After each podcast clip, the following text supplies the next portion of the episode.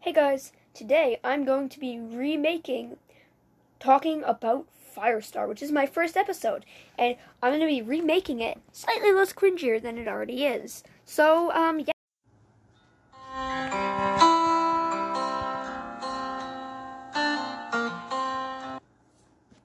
Hello everyone, and welcome to the insert number here episode of Minty Mintimus Talks about random stuff. Today I'll be talking about Firestar.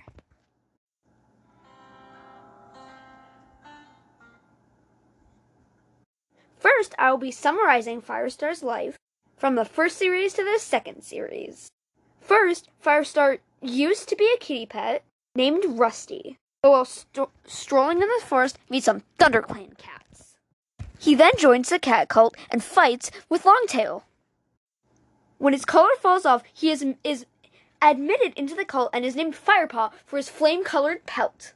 After Tigerstar is exiled, he becomes Bluestar's deputy. During a dog attack, the pack leader has him in his jaws, but Bluestar leaps under the dog and chases him into the water. Sadly, she loses her last night life by drowning in the river. Afterwards, Firestar becomes the leader of ThunderClan, leads his clan into the new territory. Now I'll be talking about how I um liked Firestar and um rating him. So overall, I think he was a good character. I liked his relationship with Graystripe and how with Sandstorm. Um, at first he didn't like him. Later on, he became mates with her. I think that I loved that relationship. I like the idea of him being leader. I'm not a huge fan of how he chose Graystripe to be his deputy because Graystripe is undeserving of the deputy title, having been mates with Silverstream and broken the warrior code, as well as broken the, as well as broke, breaking the warrior code and trespassing on RiverClan territory, breaking the warrior code there. He's broken the couple, the the code a couple times. I'm terrible at speaking, which is why I don't think he should be deputy. But otherwise, he's a great character. I like how Sandstorm is his mate. I'm talking about Firestar now, not Graystripe, you know. And at first they went friends. Later on, when he saved her falling off the cliff in RiverClan territory, became mates later on. I liked that. And um Leafpool.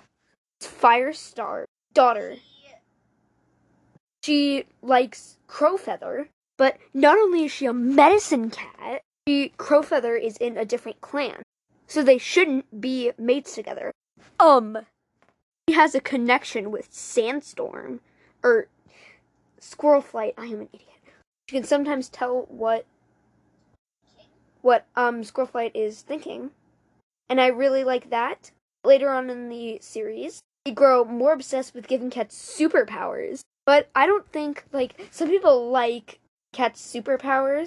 Personally, I like staying with original cats. But I think it is cool that they have a relationship tell what each other is thinking. Flight likes Brambleclaw on the journey with Featherpelt, Stormfur, Tawny Bracken, or Bramblefur. Wait. Brambleclaw and Crowfeather to hear the message that Mo- Midnight, a stargazing, ba- stargazing badger, had for them. She also has a connection with Leafpool and knew something was wrong when Leafpool was visiting Crowfeather, yet didn't know she was seeing him. Um, so yeah, I like their relationship with each other. Out of 10, I'd probably give Squirrelflight. I'd probably give Squirrelflight a 10 out of 10 because she's a good character.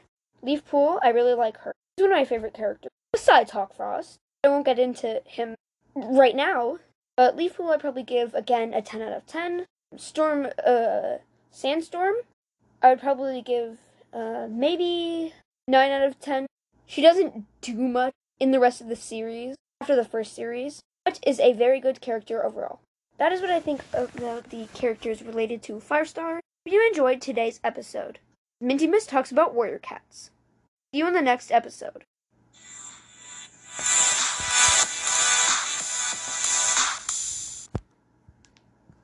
Cover art is the original first cover art that I ever had on this podcast.